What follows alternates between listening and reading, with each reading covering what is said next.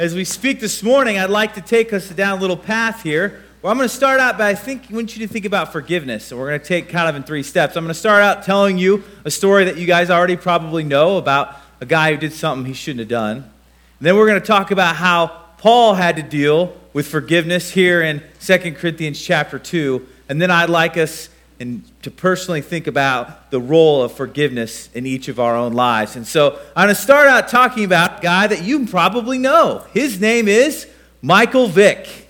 Michael Vick. Many people know who Michael Vick is. Many people knew who Michael Vick was when he was just a football player, but he became very, very famous when he got in trouble for dogfighting. And when he got in trouble for dogfighting, he ultimately got sent to jail because he was convicted of dogfighting. And so he spent a few years in jail, and when he came out, there was an interesting response.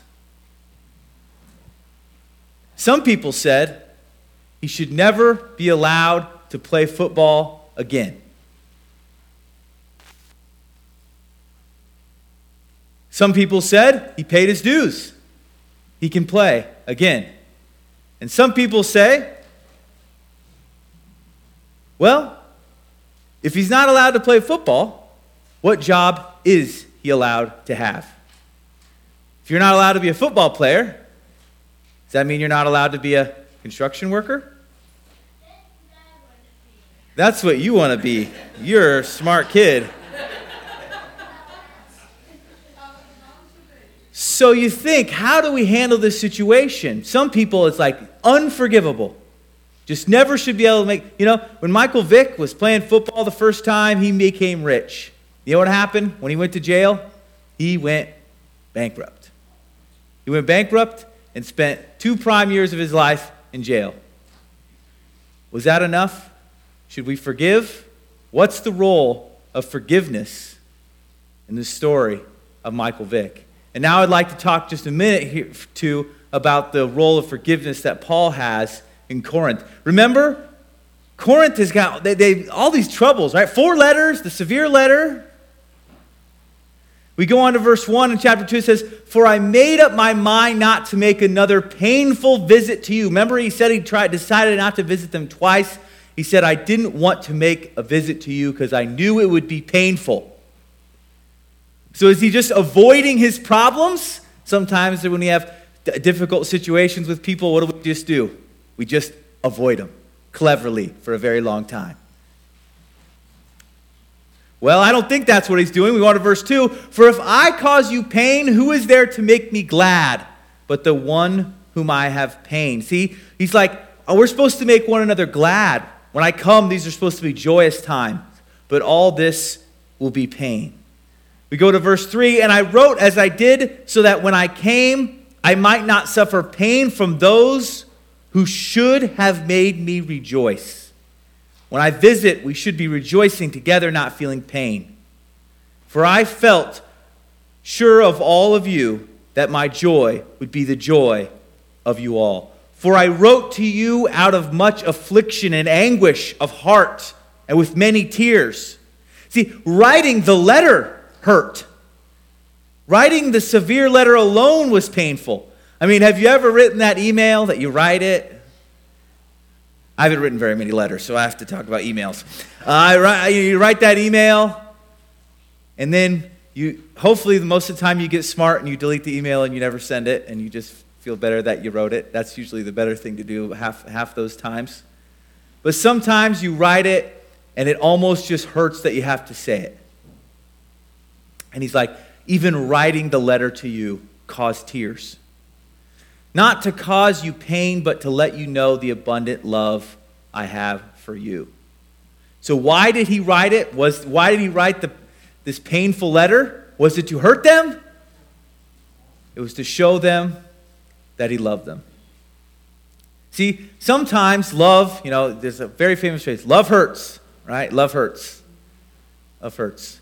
And sometimes we get the idea that when we love someone, and you know, maybe, especially in the romantic sense, oh, we love each other. So this is going to be happy all the time. There's never going to be any pain. Maybe that works in heaven. I'm not sure. I've never been there. I'm, I'm sure it works in heaven. but it doesn't work here, right? Love has pain. And sometimes you need to fight through that pain in order to do the right thing. So he says, I wrote this painful letter. It hurt me, it hurt them, but he needed to do it to show your love. You know, it's a. Uh, I knew this guy, his name was Bobby, and you know, he, he would discipline his children. He, he would spank his children, and he would always say, I sit down and I, uh, before I would, punishment really of any kind, he would say, before I ever do anything, I sit down and talk about him, talk to him, and I'd say, you know, I love you, I care about you, and I'm, I have to punish you because I want what's best for you, right? Sometimes, whether it's being grounded for the trampoline, which was my mom's uh, choice for me to be grounded from, they found that spanking me didn't work so well. I was just so stubborn that I wouldn't uh, obey anyway. But if she took the trampoline way, oh, she just melted me, right? I love the trampoline. And so you have to do things sometimes that hurt in order to move forward, that cause pain. Now, if anyone has caused pain, he has caused it not to me, in, but in some measure. So it, it did cause Paul pain. Not to put it too severely to all of you, but it really, really hurt you. So this per, the people that were the ones that started this whole mess, they've hurt me, but they've hurt you even more. And so, because they've started this thing, there's this conflict between them and Paul, and it's just pain, pain, pain. And you know how these conflicts go. At some point, you can't hardly even tell who started it anymore, right? You just know you don't like them. For such a one, this punishment by the majority is enough. So he says to them, they apparently punished him in some way. We don't really know what that punishment was. And he says, That was enough. Me coming and laying it on thicker would have been no help. So, when someone does something they shouldn't, should they be punished? Well, it seems like the person that caused this problem was punished. There were consequences for what they did. But are those consequences infinite? I would argue there are almost no punish I think there is no punishment from God that is infinite and eternal. That you can never recover from. That you're eternally cursed or eternally punished for eternity. So the one, the only one I can think of off the top of my head, and the reason, of course, you guys know I think about it all the time is because of my dissertation and everything, but the one that normally was the one you could you could never return from was if you've been divorced, you had an eternal punishment. You couldn't be a pastor, deacon, some places you couldn't be a Sunday school teacher, some places you couldn't be whatever, right? It was an eternal lifetime sentence of consequences. And while sin have consequences and there's punishments, I don't think there is lifetime consequences. Now, there may be consequences if you do something wrong in the short term. Obviously, if you, you know, steal money from someone, I'm not going to hand you my wallet again the next day. I mean, there, there, there's consequences, but there's not an eternal punishment. See, even Paul here says they've caused all these problems, right? He's skipping a trip. He's, he's tearful in his writing, but even then, he doesn't seem to want to lay it on even thicker than it had already been. So you should rather turn to forgive and comfort him or he may be overwhelmed by excessive sorrow. So the person that had done wrong, that had deserved punishment, Paul ultimately says when the punishment is laid, when the consequences have been put out, you need to forgive. You need to comfort them, not overwhelm them with sorrow. See, I think the unforgiveness, if you never let it go, it just hurts everybody. It hurts everybody. Being angry at the person the rest of their life in your life, it hurts you. You're bitter. You're upset. Every time you see him, it makes you mad. Every time, you know, feelings don't go away overnight. But when you forgive someone, eventually, why those feelings aren't better the next day, eventually, if we truly forgive, those feelings can improve. And then one day, we can have complete reconciliation.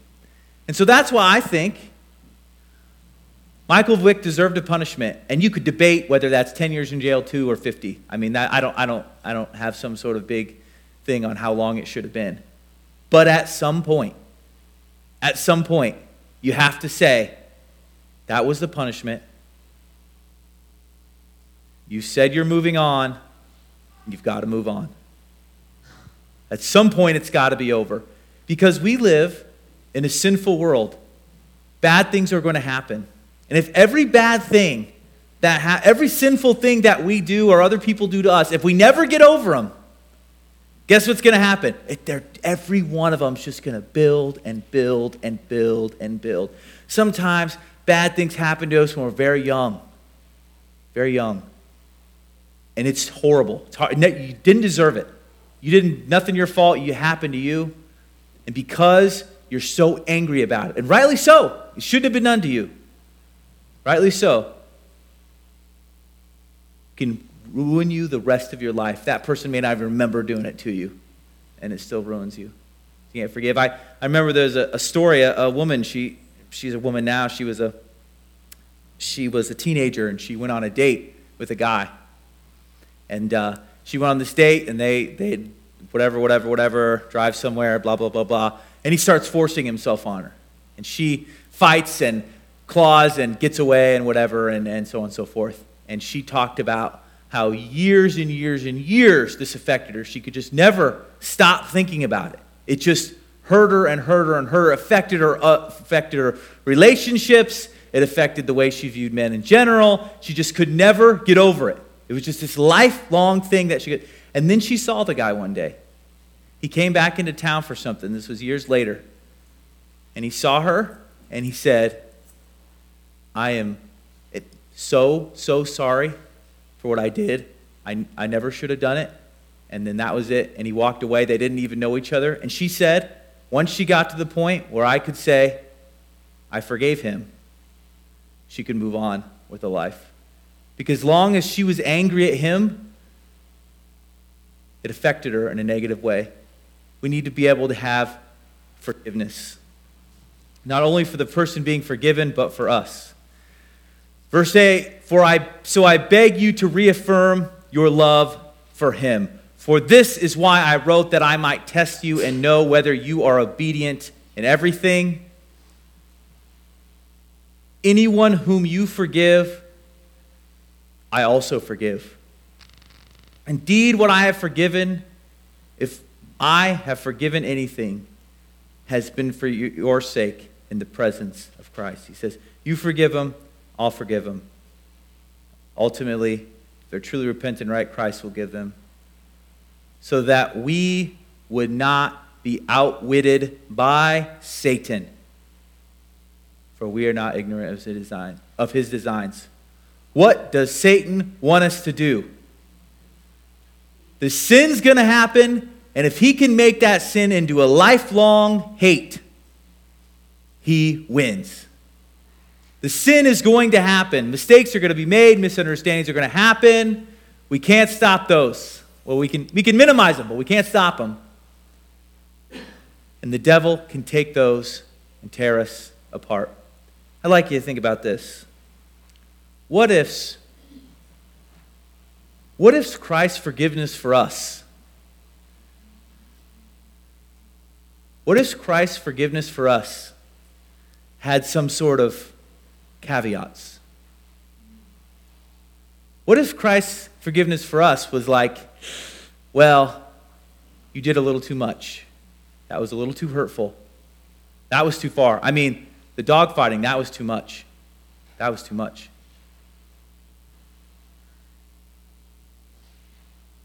If Christ had the caveats on forgiveness that we often have for each other, all of us would be going to hell all of us would be going to hell. Because Christ's forgiveness, when we truly repent to Him, as far as the east is from the west, He forgives completely. So he frees us from the, we are free indeed. We are free indeed. And we truly, truly have freedom in Christ because he, because he forgives. This morning, if, if you don't have that freedom, right, we, the freedom in Christ when you repent. Freedom of Christ when you repent is the ultimate choice you can make in your life. And then if you've made that choice, let me ask you this are you emulating? Are you emulating that kind of forgiveness in your life that God has shown you? Not that there's no consequences, not that you don't have punishments, not that things don't happen because mistakes you make. But are you holding the bitterness?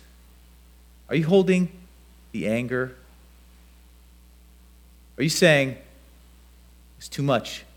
Never forgive. Never stop being bitter over that one. Never stop being angry.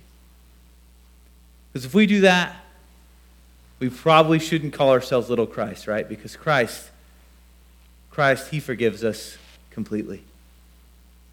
We're to sing a song. We don't know the song, it's new. It, sing it if you know it. It's called Beautiful Things. It talks about how Christ makes beautiful things out of us. And how does He make beautiful things out of us? Forgives us completely, and the sinful person we are is made beautiful. Let's pray. Dear Lord, we just pray as we come and we sing this song together that we that we would realize the way that you have made us beautiful is through forgiveness. You forgave us when we did not deserve it. Lord, we love you so much. We thank you for sending your Son, Jesus Christ, to die for us, that we could have the opportunity to be a beautiful thing in your sight. We pray this in Jesus' name. Amen.